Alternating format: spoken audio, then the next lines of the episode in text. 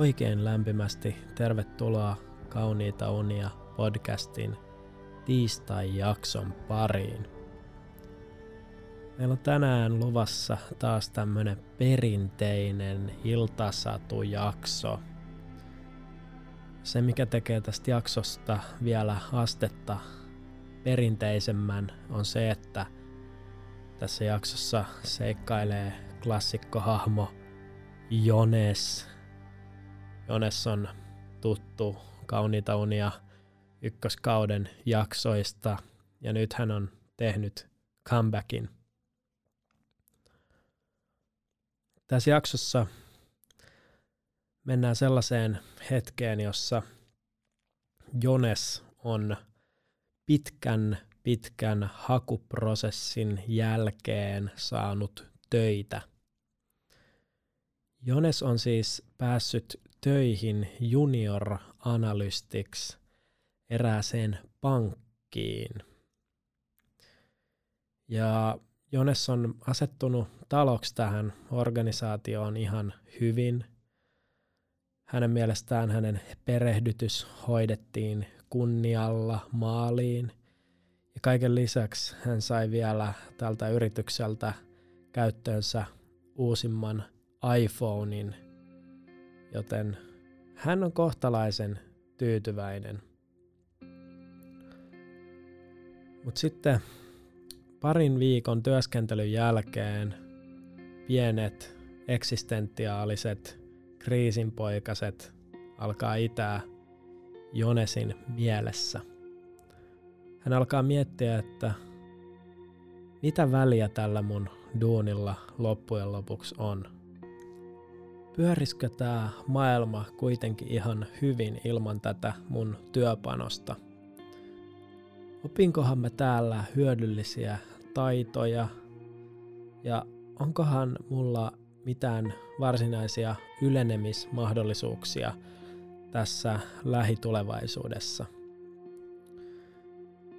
Ja minnekähän tästä voisi sitten seuraavaksi hakea töihin, jos tämä paikka alkaakin käydä tylsäksi?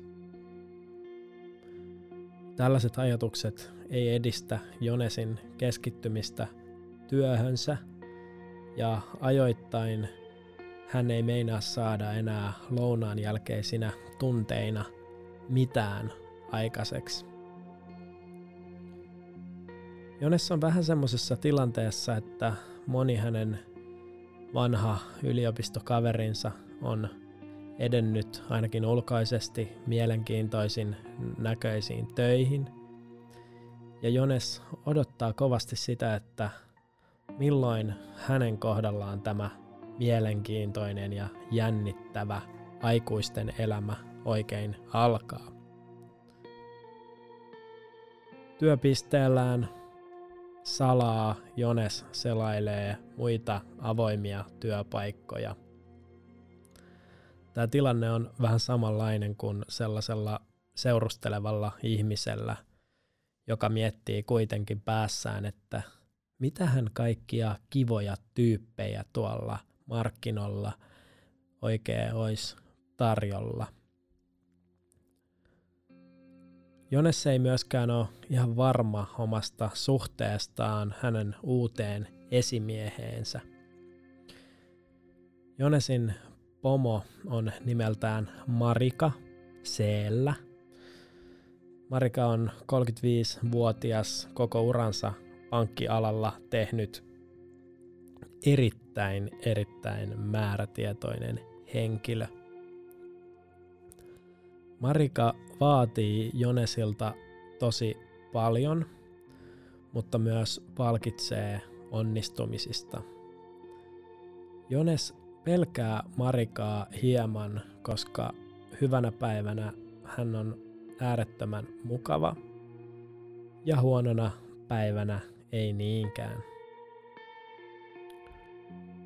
Marika on yleisesti hyvällä tuulella – mutta jos asiat eivät hoidu hänen haluamallaan tavalla, hän tiuskii ja on koppava.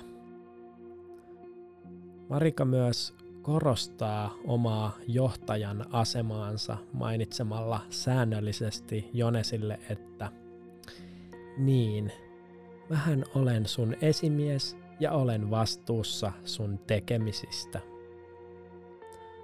Jones ajattelee, että ehkä tämä tilanne tasottuu, kun hän pääsee asettumaan taloks-organisaatioon pikkasen paremmin ja ansaitsee oman paikkansa ja kunnioituksen osana tiimiään.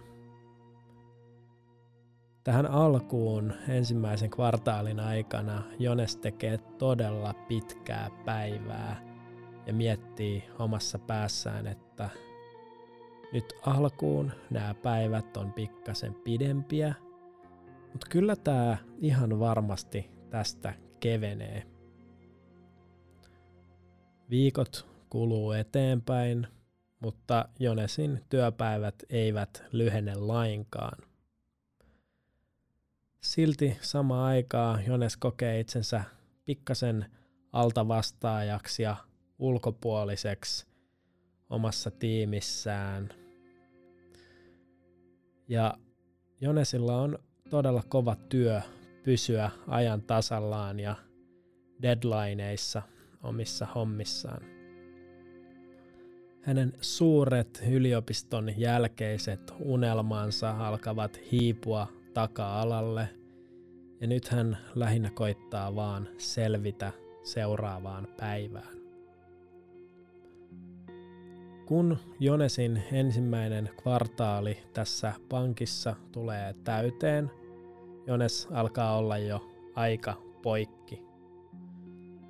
Hän aina mietti tätä koko työuupumusdiskurssia, että miten ne ihmiset noin oikein väsyy. Mutta nyt hän kokee, että hänestä itsestään on puristettu kaikki mehut ulos. No tämän ekan kvartaalin päättyminen merkitsee luonnollisesti myös ensimmäistä kehityskeskustelua Marikan kanssa – Jonesia jännittää ja hänen vatsaansa vääntää kehityskeskustelua edeltävänä aamuna. Hän käy lenkillä rentoutuakseen, mutta juoksu ei meinaa kulkee lainkaan. Myöskin tämä palautusjuoma, mitä Jones juo lenkin jälkeen, ei meinaa oikein maistua ja hän jättää puolet siitä tiskipöydälle, lähtee töihin. Jones hyppää raitiovaunuun, hänellä on päällään ruskeat chinot ja vaalean sininen Gant kauluspaita. Jones saapuu toimiston aulaan ja tilaa hissin – Hissin nappulaa painaessaan hän huomaa, että hänen käsi tärisee ja on aivan hiestä märkä. Heti kun Jones saapuu neljänteen kerrokseen, jossa hänen työpisteensä sijaitsee, on Marika siellä jo valmiiksi vastassa. Marika hymyilee pirteästi ja sanoo, Noni, otetaan tästä kahvit ja mennään tonne Neukkari kolmoseen.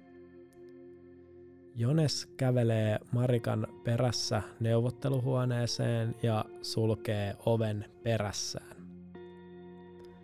He istuvat alas pöydän ääreen ja käyvät läpi hieman kuulumisia. Sen jälkeen Marika kysyy Jonesilta avoimesti – No, mitä mieltä sä oot itse ollut sun suoriutumisesta osana meidän tiimiä? Jones vastaa tähän, että no omasta mielestä ihan jees. Toki jossain jutuissa on vähän jäljessä ja joissain hommissa on vielä pikkase opeteltavaa. No, sen jälkeen Marika sitten avaa läppärinsä pöydälle ja kaivaa sieltä tämmöisen raportin, jossa on erilaisia numeroita ja kaavioita.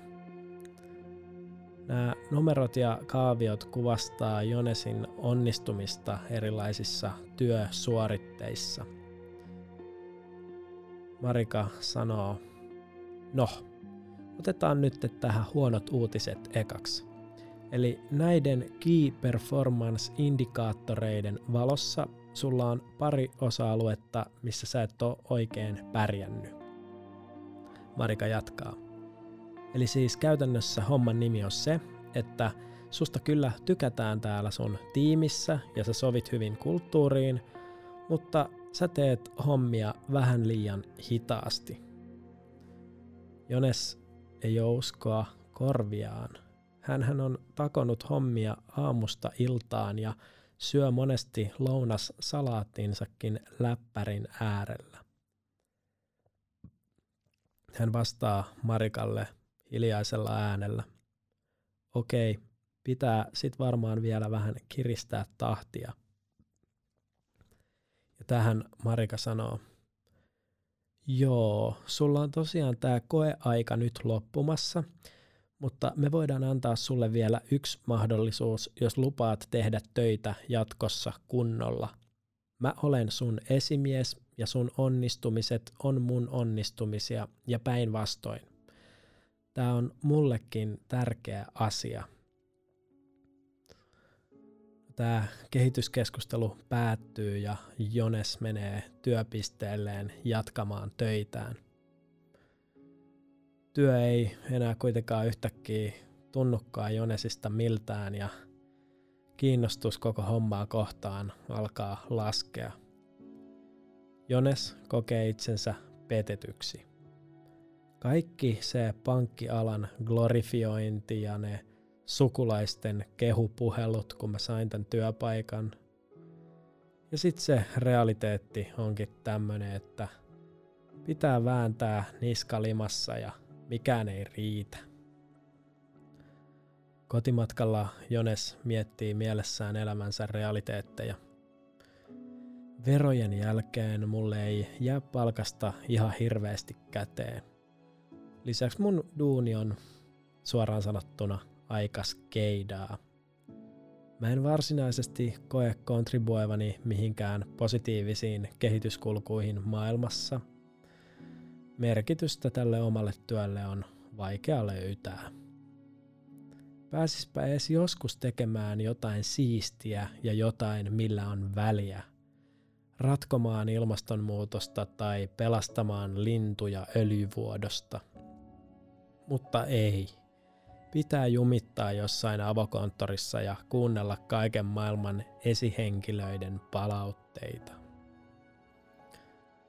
Jones päättää sitten soittaa omalle isälleen ja kertoa tilanteestaan.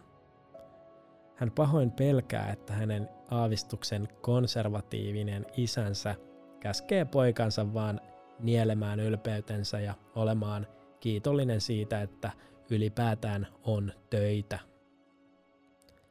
Puhelin tuuttaa muutaman kerran ja isä vastaa. Jones selittää lyhyesti tilanteensa ja kysyy isältään neuvoa. Jonesin kohtalaisen suureksi yllätykseksi isä vastaa seuraavasti. Kuulostaa ihan törkeä huonolta duunilta. Ota loparit heti.